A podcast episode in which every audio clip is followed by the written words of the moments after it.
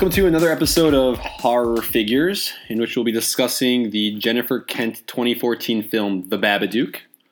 Uh, I am your co-host, Ellie Lichshine, and I'm here with Yedidya Gorseman and Benjamin Joseph Zweig, How you doing?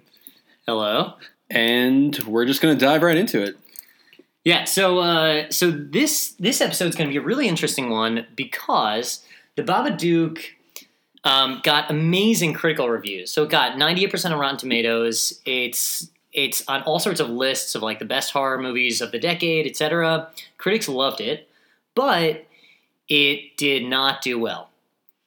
And and we think that that um, that difference is a really interesting thing to analyze. It did not do well financially. It did not do well financially and with us, which matters, some might say, even more. Mhm. So, uh, But also, it, it did it did uh, surpass its its uh, budget.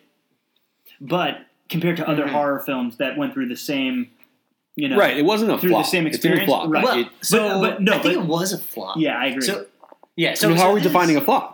Okay, if so it won back its budget and no, then no, but I don't think it does. So, so, so you, so when when you go on like Wikipedia and you see and you see a movie, you see the box office, and so you see the budget and you see the box office. So the budget was two million, box office was seven and a half million, but the box office is all the revenue that comes in, and that includes. And you know some of that revenue's got to go to the movie theater and the distribution company and to marketing and this and that and whatever. So the production company that actually made it, that actually spent the money on the budget, only makes a fraction of the box office. And so, so we were trying to figure out, you know, a good rule of thumb to determine, um, you know, how much a box office comes back to the producers. But I would think that success or whether or not it's a flop is less determined by how much the producers took in their pocket after the fact, as much as it's about did the did the movie actually make more money than it cost to make. No, You know no, I mean? because when we And when we say budget, that's the production budget. That's the budget for the movie. But we don't know the marketing budget. We don't know the cost of keeping the theaters open and all their operational expenses. So like meaning the cost to distribute the film. cost of distribution and and marketing and everything. Yeah. So so there are all sorts of costs on top of that, but but in order to But would that be five million dollars? Like I feel like in every instance I've ever heard, the actual budget of the secondary budget, if you will, of like the marketing and all of that, is less than the unless it's like you know some superhero No, blockbuster. I, I think Uh, it's it's less than the actual production budget.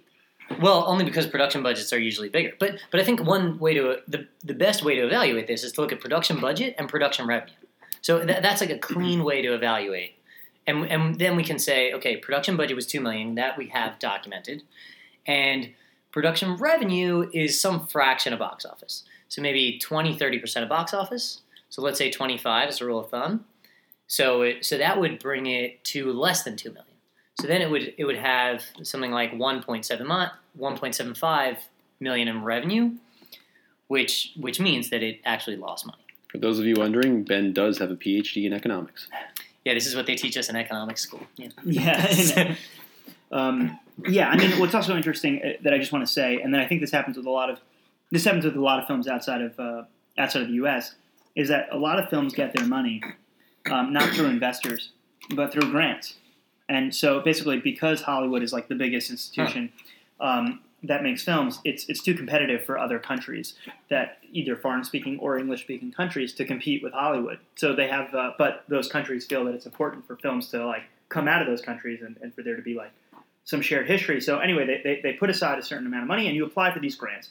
And it's it's a free check. Wait, who's they? Is this the government?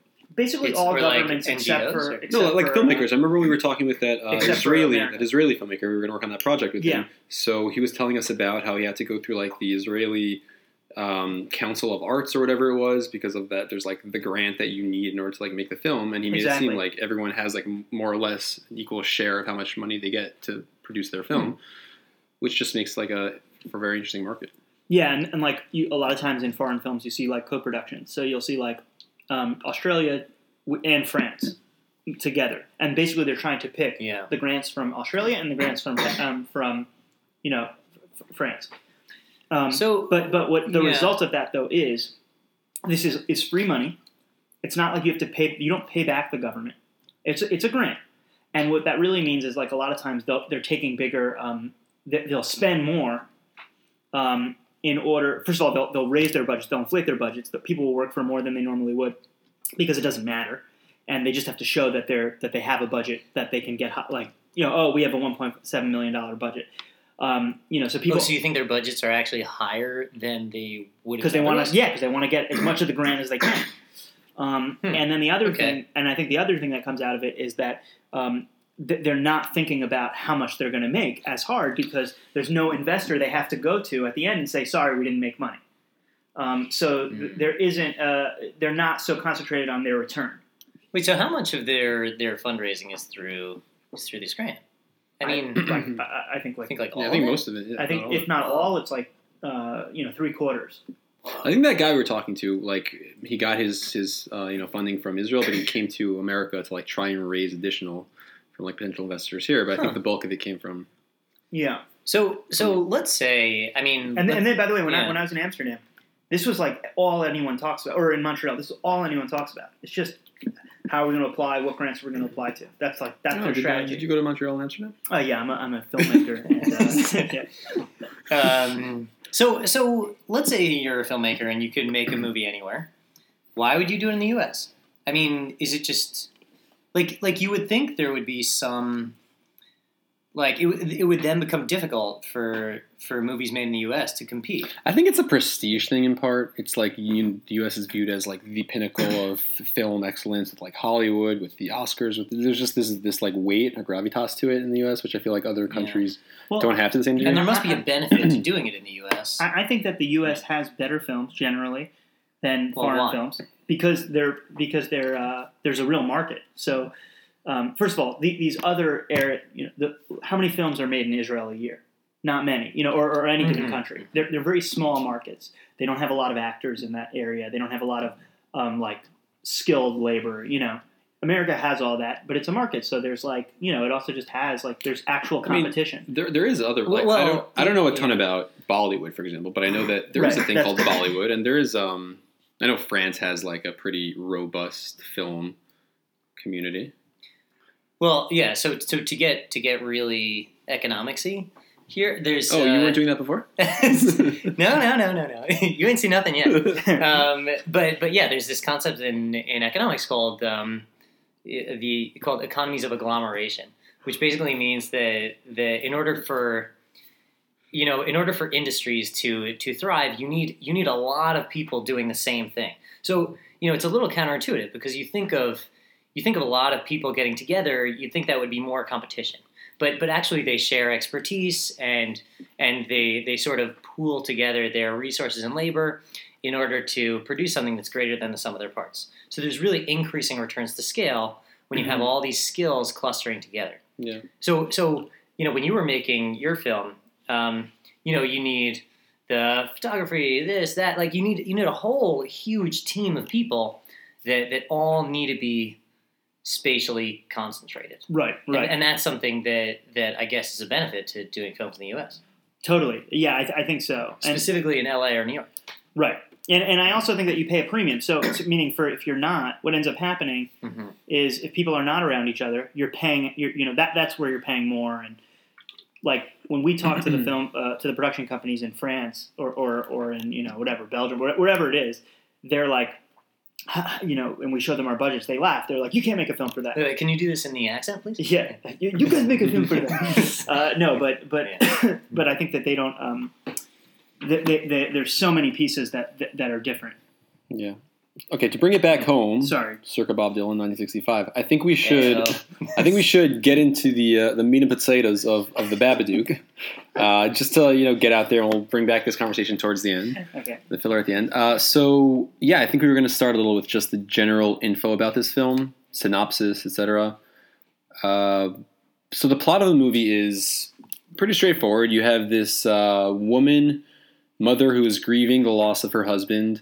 Uh, with a slightly troublesome child who's getting into all sorts of trouble in school and she discovers a book, a child's book on his shelf. It reads him as a bedtime story called The Babadook, called Mr. Bab. called Mr. Babadook, So confusing. which is about this uh, like long, thin, skeletal, creepy monster with a big black top hat and long claws. And essentially, she reads the book and starts to be haunted by the Babadook in her day to day life. Um, it's coming for her. It's um, you know showing up at her door. It's Babadook, Duke, Duke. It's like doing its thing, and uh, she has to battle it and you know eviscerate it eventually, which Wait, she what about doesn't. the son? what about the son? Like his his deal. What would you say the son's deal is? First of all, he's super annoying. Like you, you hate it. Like we just hate him. Uh, you know, he's he's a terror. Well, he's meant to be an annoying terror. That's like his character. Yeah, Because from her perspective, I guess. Yeah. yeah. So so like he's very unsympathetic. Yeah. Yeah, but the truth is he's unsympathetic, which is a mistake because the whole point is that we want her to be Mhm. sympathetic towards him. So I feel like well, I feel like we also we were also struggling in the beginning of the movie to decide to figure out who exactly was the main protagonist of it. I mean, it became clear it was the mother, you know, 20, 30 minutes in, whatever. Um, but he's like yeah, but he has this weird thing where he like builds um like uh weapons. to Like- kill monsters. Yeah. Yeah. right. Yeah. Uh, he's kind of like borderline possessed or something. Yeah. So, so, so I think the you know what what we what we found you know w- what pretty much stares you in the face as as you progress through this movie. you say stares you in the face or scares you in the face? Ooh. Hmm. You can I think I change. wanna- so right now, so let's say stares, and then we'll get back to scares. yeah. Both specifically in the face. Um, so, um, so okay. So what's what what becomes very obvious is that the Babadook is a metaphor. It's not. It's it's not an actual monster. There's no monster that she's battling. There's no monster in the house. They don't beat this monster in any way. It's it's just in her imagination and a representation of her grief. So so I think I think that um, so the fact that that the monster is a metaphor, I think that's why critics are so prone to like it. well, But but we'll get back to that. before that though, even it's it, it- it is. I think you're right in the sense that it's a metaphor that we sort of see it appear in scenes, but it's made clear in a variety of ways in which every scene in which it appears that it's something she's kind of you know hallucinating or imagining. It's not. It's not really there. But what's a little interesting is there's the book that she finds and then burns or destroys, gets rid of, and the book comes back. well, first she yeah first she rips it up. She rips it up and then she gasoline torches it at some point. Yeah. But in between that, she finds it on the shelf again or under the bed. I don't remember exactly. Yeah. where. So so this is this is interesting. So so I think the so so the sequence of events. She she finds this book all of a sudden, and and it's just this big creepy red book, and it's and it's very creepy and like super messed up. And then and then they both get terrified. Both she and the son get terrified. She rips it up into a million pieces. And and also okay, another thing is that it's not done. There's plenty of blank pages, and then she she rips it up and destroys it. Then then um, then finds it on the doorstep. It's all pasted back together, and there's more to it. There's There's, there's yeah, more written there's in it. pictures of her in it now. She's a Right, character in the book, Killing her son and well, killing, killing, the dog, killing and then the killing dog, herself, right. and, then, killing herself. killing herself. Yeah, right. S- slashing her throat. But oh, so so I think what gave it away that that that she actually wrote this book is that is that there was that line where she was talking to her friends and and they were saying, "Oh, what do you do?" And she's like, "Oh, you know, she's a nurse, but but she also writes kids stories." Right. Yeah. So and so that has no meaning unless she wrote this book. But but I think, you know, she she wrote it because she's dealing with this like like this monster inside of her, you know, feels like feels like she she lost her husband the the same day that she gave birth to her son. They got in a car crash on the way for her to deliver, you know, for her to deliver her son in the hospital. And uh, and she feels like she traded her husband for the son Right. and she got the raw end of the deal because he sucks. Yeah. right. Um, and she and this is just like tormenting her that she really like hates her son and wants to kill him. Um, but you know, she it's it's like this this weird tormenting grief, and and she's like staying up all night. She's Yeah. going delirious. She she's just like a crazy person. And so so we I think we do know that it's kind of all in her head. Yeah. Right. I mean, and I think uh, I think that's actually the root of the problem, which we could talk about a little bit, but uh, in a little bit. But uh, really, the root of the problem is that there's no th- real threat. She's her own threat, if if she is. But Mhm. like, it seems to be that as long as she gets sleep, she's actually fine. Um, Yeah, which makes her a very unsympathetic protagonist because she's both the monster and the main character. exactly. So you don't know who to root. Wait, but is that a crit- is that a critique of psychological horror films or psychological thrillers in general that there's no major threat because it's all happening in the protagonist's No, head? no, not at all. Because, like, let's say if you take The Shining, for example, which is happening in you know in his head, um, in Jack. Nicholson's head. Yeah, Is spoiler alert. I never saw it. Uh, let's, let's say Fight Club. it- it's actually not happening in his head. I mean, It's not. even even in that, it's not happening in his head. But the point is, yeah, I mean, Fight Club in that in that way, it's very similar to Fight Club. Fight Club sucks in at, at that point in the movie. Oof. Fight Club is like once you Yeah. realize that he can control it, it the, the stakes go He- way down. Can't control it. Yeah, he can. When he sh- What do you when mean?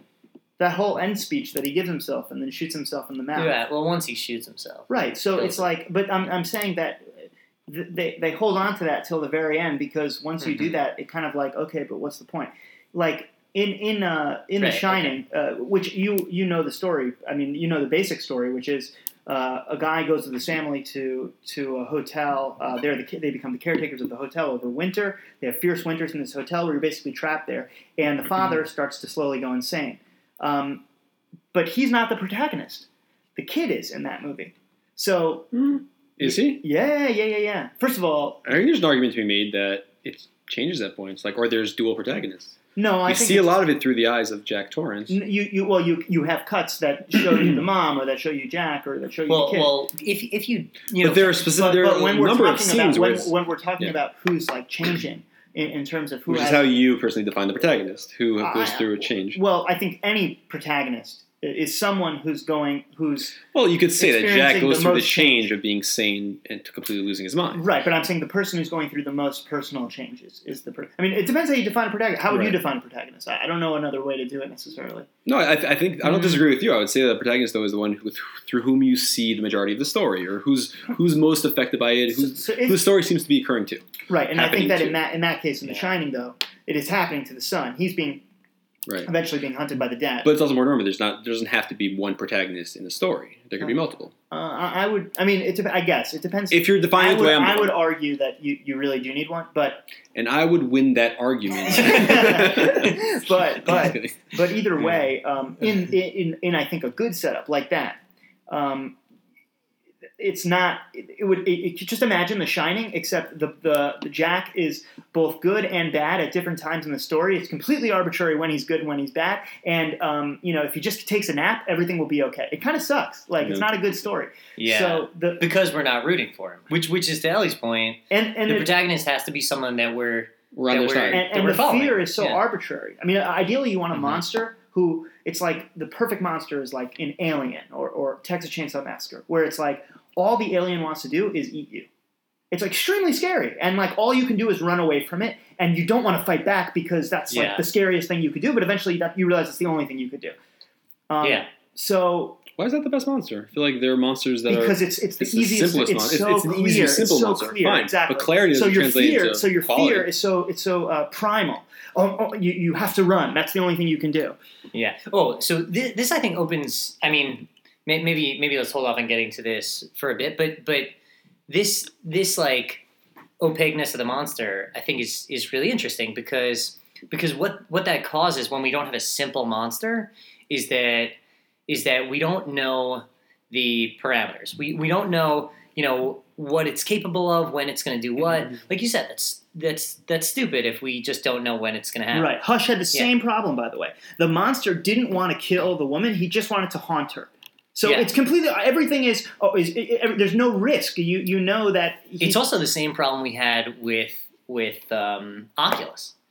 So it, Yeah. so let's let's not make an episode where we don't completely shit on Mike Flanagan. Um, Yeah. so, so so yeah, this, the problem with Oculus, you know, it's a haunted mirror, great, but like but like sometimes it causes you to do things. Sometimes it causes you to see things. Sometimes it like makes things appear out of nowhere. Like like it just you know what can this mirror do if it just wants to kill you? Why doesn't it just kill you? Like right. like I think yeah, I think I think also just another example of like a perfect monster, like you were saying, is I think in It Follows the Yes. Perfect was- example. Perfect example. Yeah, we know completely. exactly Because what it, it, does. but also it has one, it has like one goal, one motive. It's just to kill you and then move up the list of other people to kill. Exactly. It's so clean.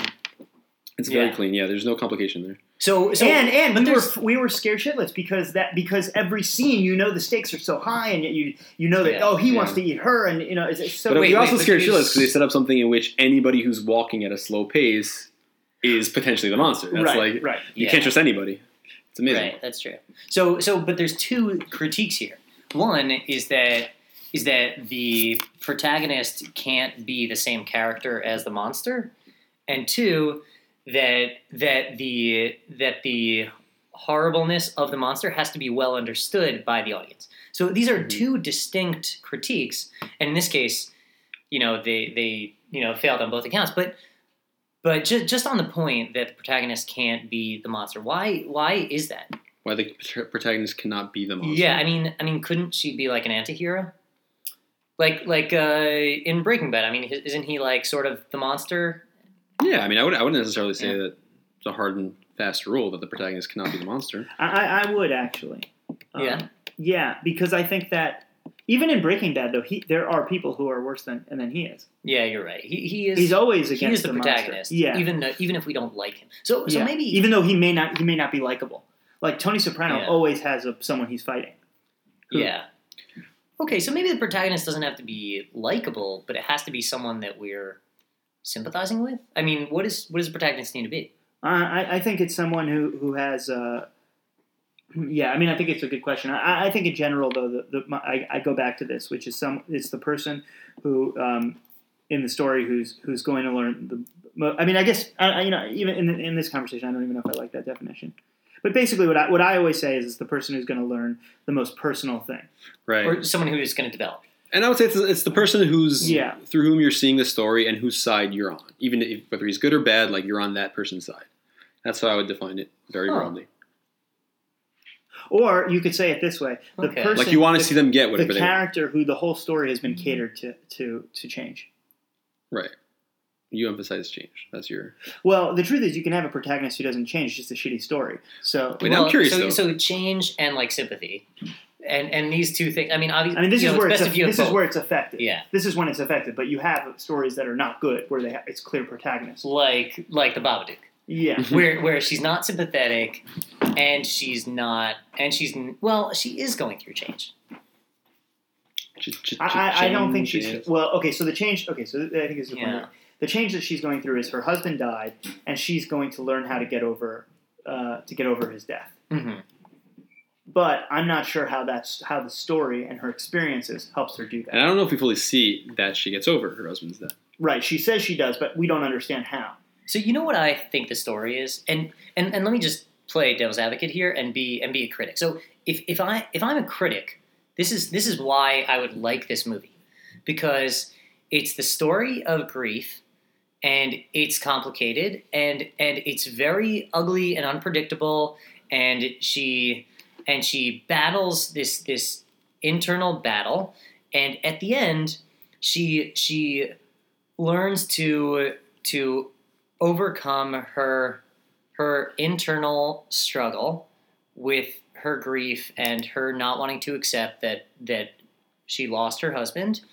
And she and she never truly gets over it. And and at the end she she sort of feeds it and she feeds it worms and whatever. And she and and and maybe that is the the real story of grief that that it's an artistic vision of of what it means like to go through these things. You never truly get over it and and she and it's it's always going to be something that she's a part of and will have to battle with.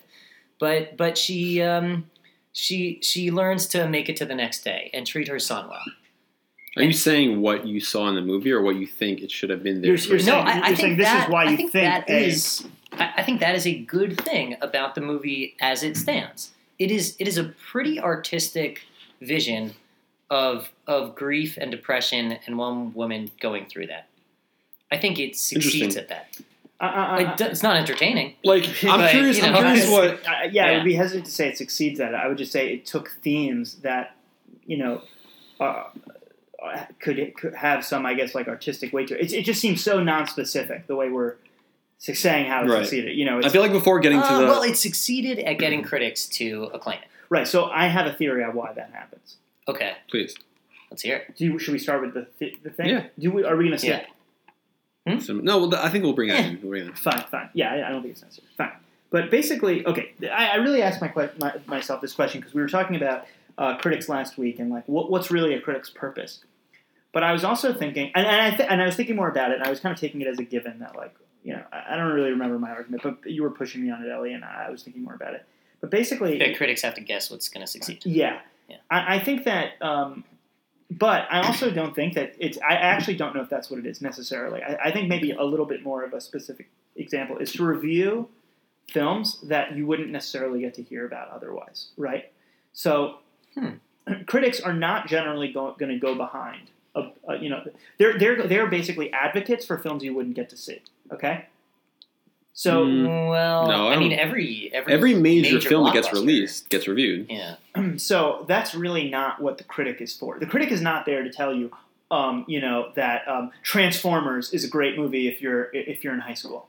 Um, I don't know. I mean, I mean, when, there there are certainly when, critics that do that, but that's a- not the purpose of a critic. When you think about that, when Avatar came out, everyone was like, "Oh," and critics like, you know, like, like what's what's it doing in the box office? What are critics saying? You know, does th- there's there's all sorts of analysis that has to be done. Oh, does this live up to the hype? Is it? Yeah, know, but- what what type of movie is? but Avatar is such a big movie, it has such a big marketing budget it? hmm that um, now. But by the way, I mean marketing uh, people pay for for for for critics to write stuff, so that's really not a critic necessarily. That's Okay. that's a, a marketer in the in the in that section of the newspaper. Um, but but in general, I mean, you don't, you don't need to tell people to see Avatar. A crit, you don't. You don't, you're not going to see Avatar because of you you read in a review about it. You're going to see it because it's marketed everywhere, and it's it's a big thing. People are spending a lot of money on And it. yet, every time an Avatar is released, it will get dozens, if not hundreds, of reviews, which means that, like, the role of the critic, it's not only to expose you to movies you otherwise wouldn't see.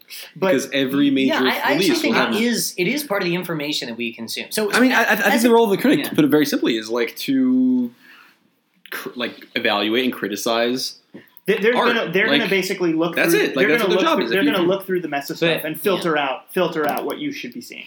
This is what I suggest you see. Well, but it's not a strict filtering. I mean, I mean, we as consumers, as as watchers, you know, we have a limited amount of budget, you know, a limited amount of time to see movies, and there's there's a lot of good content out there. We want to make the best decision we can possibly make. So so when we when we choose what movie to see next, we we have to evaluate it on several different dimensions.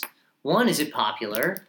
You know, two, does it match my interests? Whatever, and and three, or, or you know however many however many uh, dimensions you want to look at this through one of those dimensions is you know did it get critical acclaim Mm. you know if, if you're looking at at two movies and uh, one you know both of them did well maybe one of them did better but then but then the one that did slightly less well has amazing reviews and you know that that's information that's information Yeah. you're gonna you're gonna take into account when you decide how to budget your time Of course, but I'm just saying where the critics matter the most is not on the big budget stuff. Those have marketing budgets. Those have all these different ways of telling you go see this movie. Where but, the but critics they're not matter trying to tell you go see is this movie. when- They're is trying when- to convince you. Sh- sure, sure, Okay. fine, but you still know about the movie. What when critics really But that's not enough. when the the really the bread the, the the the bread and butter of critics is when a movie like Whiplash comes along, where it doesn't have a big marketing budget, and Mhm. but it's very high quality, and they say you have to see this movie. This is the best movie you're going to see this year, and then you then you decide to go see that very low budget film. That's really where they shine, where critics shine, right? Yeah, I agree with that. So Okay. They really, they really call your attention to things that you otherwise would not necessarily. exactly, exactly, and so I, it's just another PR. way of saying it i mean it's a form of pr sure another th- another way of saying it is that really what critics do is they they um, they promote movies that don't have big marketing budgets Or decry movies that don't have big marketing, but marketing budgets. what do you mean by that Or Although decry they, they say that do. don't see Whiplash. 'cause right they sucks. say they don't they say don't see but they really are if they're going to they're advocating for those movies okay so i think that um, Okay, that's fair. So I do think Yeah. that there's a what basically the significance of this is that there's an imbalance. Okay, basically there you know when a good movie comes out that's a big blockbuster, it has a higher chance of getting panned by critics, and I, and I think there's tons of examples. Armageddon is I think a great movie. It's a lot of fun to watch. if you look on Rotten Tomatoes reviews, it get, it got slammed in the '90s for being like i- i- stupid and oh, it was edited too quickly. It was like all these silly things that critics couldn't put their finger on why they didn't like it. The it. Shining got terrible reviews. It, it did. Yeah. I mean, I, I just think there are tons of examples of Shawshank fine Redemption. movies. Yeah, Shawshank Redemption. Yeah, Hmm. I think there are tons of examples of Psycho, fine movies. also. Yeah, it's like, Pootie no, Tang. actually, Oh, yeah, really? yeah. Psycho But- got terrible but- reviews. Yeah. but and what and I think that there are From many Justin examples of, Okay. and then I think there are many examples of lower budget films that weren't even that great but got great reviews. And I just think that there's an imbalance because, and, and I think it really comes down to this this point is that um, and per- per- perhaps, and maybe it doesn't, and maybe I just need more time to think about it. But this is just something I've been thinking about this week. Is that really that's what critic, critics have an agenda, and that agenda is to to be to be to push the films that have these lower budgets where they make. Where, where- lower marketing budgets, where they become more significant for pushing them, and to um, and, and, and to be harsher on the bigger films because they're trying to say, "Hey, don't see these films, see these films." Right, I hear that. Wait, so so I, I can get behind this this line of thinking that that low budget movies lack information and and they and they need critics so that you can evaluate them because big budget movies have trailers and this and that and whatever and uh, you know they're on magazines whatever. Like you get enough information from big budget movies.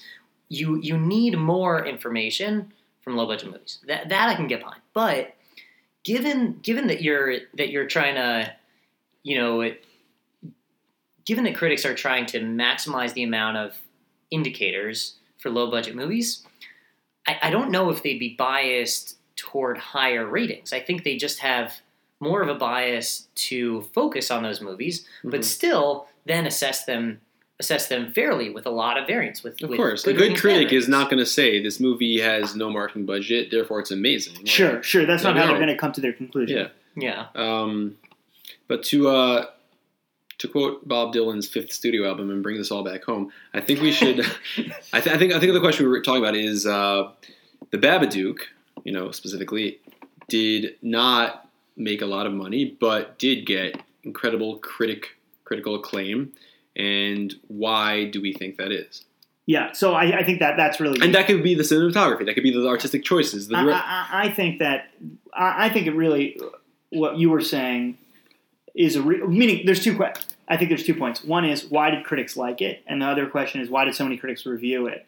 And I think the reason it and reviewed it, I also would another argue, question. is because third question is why did that then translate into massive box office success? Well, because I don't think it was because I don't think what the critics review, meaning they, they, they're going to be very, uh, Mhm. they're not going to go harsh on a two million dollar film, which is what it was. uh, they've done that i mean Yeah, of course they Sure, will. sure, but they're not going to do that on a film that got into Sundance. That is by Oh, but like, why to get into Sundance? I mean, it getting into Sundance is, Is a really the form same of- of- phenomenon of of, review. of Right, it right. getting good reviews. right. I, I I think there are a couple reasons why why I think it got it got in or why it got good reviews. But what I'm saying is, no one's going to go harsh on a two million dollar film the way that they would on a fifteen million dollar film. Uh, I don't know if I agree with I don't know. I, I, I don't think so. I think there's too much. Uh, it- But- but it's, the- it's they're- not they're not the fight. It's but not they're, even- they're not in the yeah. business of like exposing movies that like that's something that they do, but that's not their primary goal. The primary goal is to dissect the value of films that come out. And it's not even going harsh. I mean, they raved about this. This is like the one of the top rated movies. ever. I mean, this is Ninety eight percent. yeah. This isn't like this isn't a question of like oh they just don't want to slam it because that's mean. It's it's they loved it. I mean, it's It's, it's, a whole different it's, it's complete trash. I mean, it's it, it's Yeah. it's it's well, well, the the watchers know that. But- yeah. I mean, yeah. But bringing this back more home like and Baba uh, puke. yeah. so bringing this all back home and uh, quoting Bob Dylan's thirteenth studio album, what do your fans And his desire? 110th. um, um, This yeah, is a no, preamble for the uh, Bob Dylan podcast we're going to be launching in the near future. Yeah, well, if you want a good blog about Bob Dylan, uh, DylanExaminer.tumblr.com. um, I think there were a few factors about why this was critically lauded so much, and I think um, some of those have to do with the way it was shot. Uh, it had Which a it was shot well. Yeah, it, it was shot well. I feel like it had a very consistent tone in terms of um, like the, the way it was. You know, you can speak more about the it's cinematography, very but dark.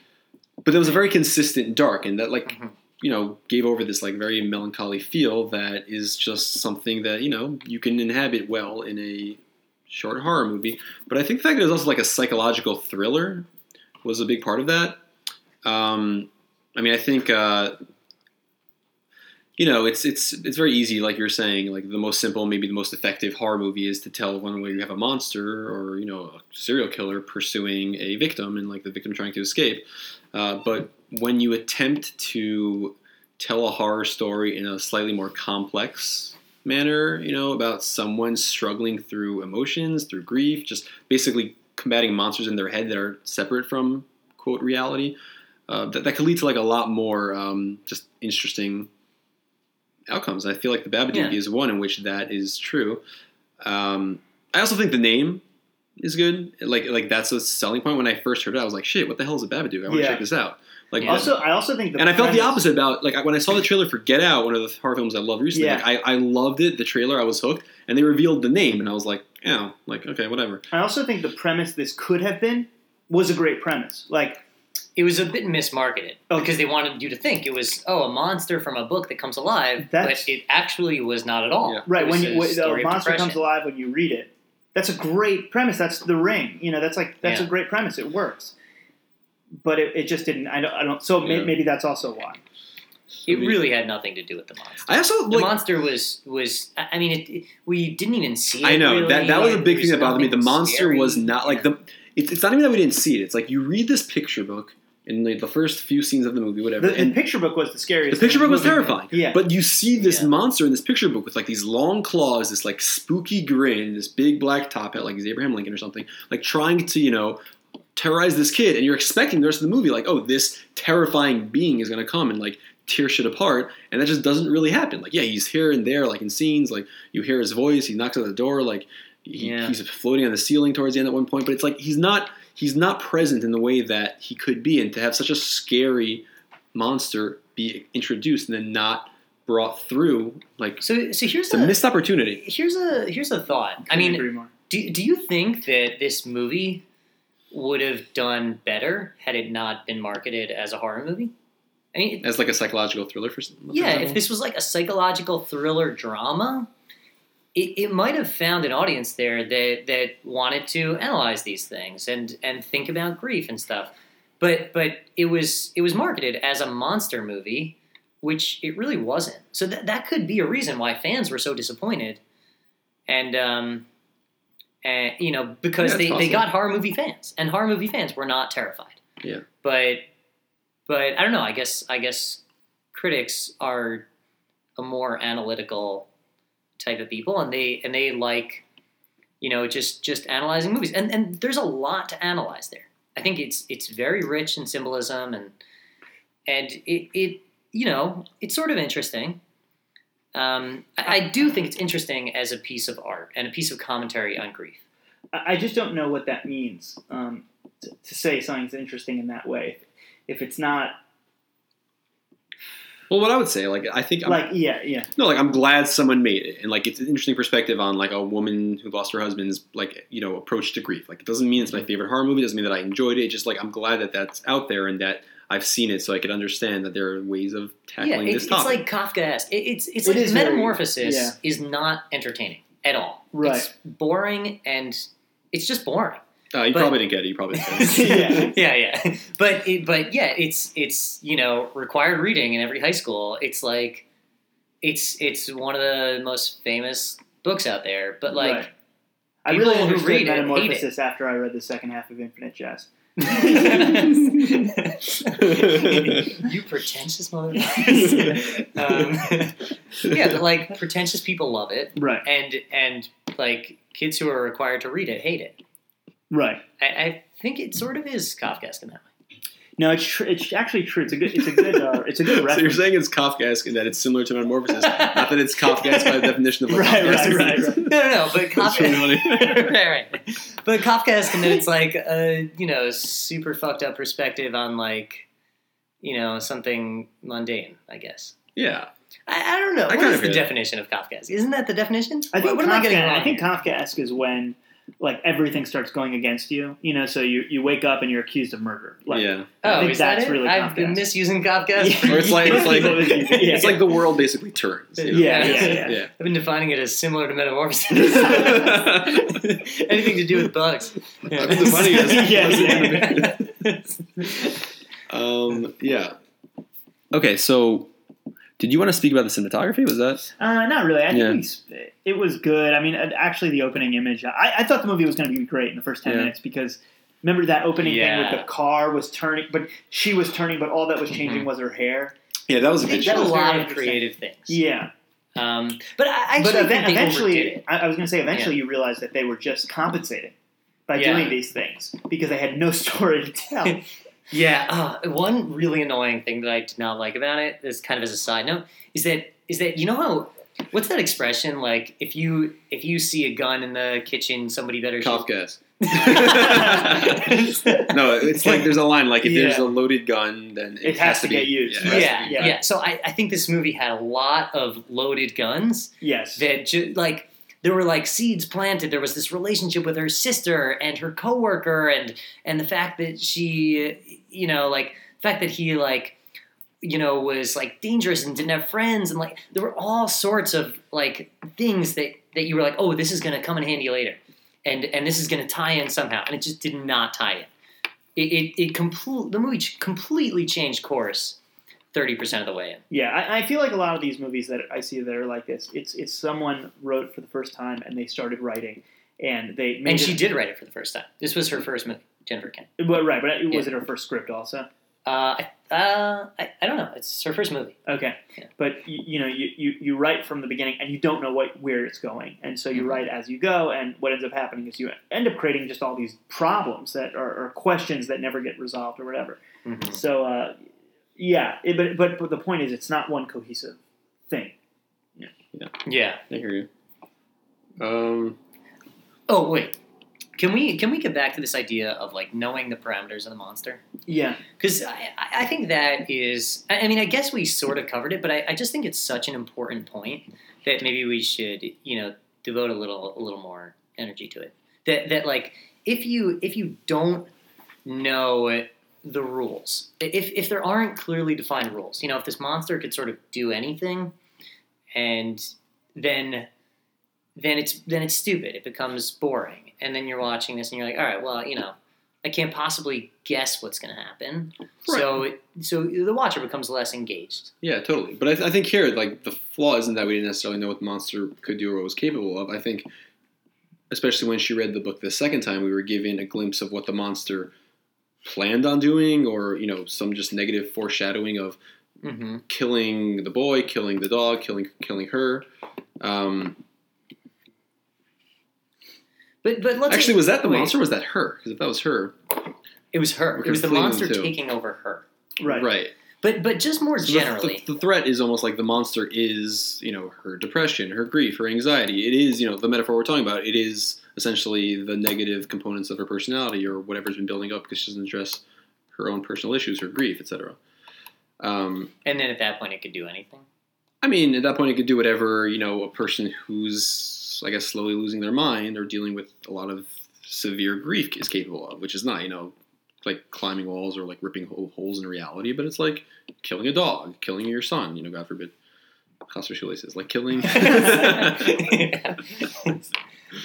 um, yeah. So no. So so I agree, and um, and and like so if if we think about ourselves like as a watcher, you know, as we're as we're going through the experience of a film, what are we what are we doing that makes us upset if we don't know what's what what can happen? Like like I, I would almost argue that as we're watching, we're we're trying to guess what's going to happen. We're tr- we're trying to put ourselves in that situation and kind of figure things out, like like scope out the the setting and kind of think about like, oh, what would I do in this situation? Right. You be, you want to become the character. Yeah, and and if we don't know the world that we're in, then we we have a hard time putting ourselves in the character's shoes. That's a good point. If you don't know the setting, yeah, that's a good point. I think that's also true with conflict. So even in a non-horror film, if you don't, if the conflict is not clear, it's compl- it's like it's annoying to watch because of It's the, not think relatable It's also, not. It's yeah. definitely not relatable. I think it's the same Mhm. issue. It's Yeah, also just boring. There's no conflict. Conflict creates excitement and investment. exactly. Now, now maybe let's let's uh, one thing we want to start doing, and uh, if all of our fans could uh, write to us and let us know what you think, um, then we're gonna try going around and saying um, and saying you know what we learned, what we think, you know, kind of our takeaways of, of this this movie as an experience. Um, so so uh, I'll go first. Um, so I, I think I think I have two takeaways. Number one, um, the characters the characters really need to be relatable. I think this this issue of having a protagonist who's not the monster is is an important one. And since the son is so annoying, I think that's that's you know just like you really need to get behind your characters. And and another takeaway is that is that this movie's really like films really got to know what it is. You know, in this Mhm. in this movie, it was sort of a drama and an art piece, um, but you know, tried to be a horror and a monster movie at the same time, and it just you know crashed and burned, in my opinion.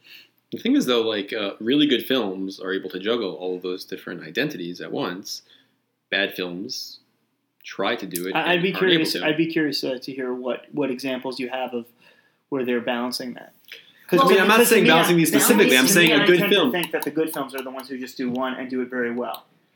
Well, Well, that's that's or- a, that's a type of good film. The type of good film is like the simple. You know what you're getting. So, like gi- it so give me an example of You could no. The point is, you could do three, you know, three or four topics or whatever. But as long as they're tied up in one cohesive whole, Sure. yeah. you know, as long as the story is a single story that encompasses several Sure. You different could, you could do a film fine. noir in space. You know. yeah. You know, yeah. film sci-fi film noir. That's kind of what I'm saying. There just needs Yeah. to be. the But, but I would thread. say at the at the root of those films, it's a noir. That's not the sci-fi thing. It's just you know whatever. It's part of this. Maybe it's part of a piece of the You're story. saying there's like the base, and there's the other identities which are secondary to that. Yes. I, think so. Interesting. Yeah, I mean, I hear that. Like, it'd be cool to actually watch a movie which either tries to do what the Babadook did, juggling multiple, again, identities, and succeeds sort of tear apart like why, why it succeeds in that way. But my takeaway is, um, I think for similar to what Ben was saying, I think for films, horror films to horror films that are of a psychological nature to succeed and really to excel, there needs to be a clear distinction between what is real and what is in the person's head. Um, and you could sort of you can understand easily where you are within the reality of the film. And I feel like this this film was way too hazy and like murky and back and forth between those two, um, and it just it just doesn't ground you as well as a more successful film would. Yeah, and I, I think I agree with both of those. And I, I think also just one last uh, takeaway uh, in a little bit of a different direction. Uh, to me, I was really shocked that it got such good reviews. I really couldn't believe it, and and yet it was a bad experience watching it. and It was it didn't do well in the market, um, and I think that it, really gave me a, a, a pause on on this whole idea of reviews and, and what it means as a market indicator. Um, and uh, yeah, I just thought that was interesting.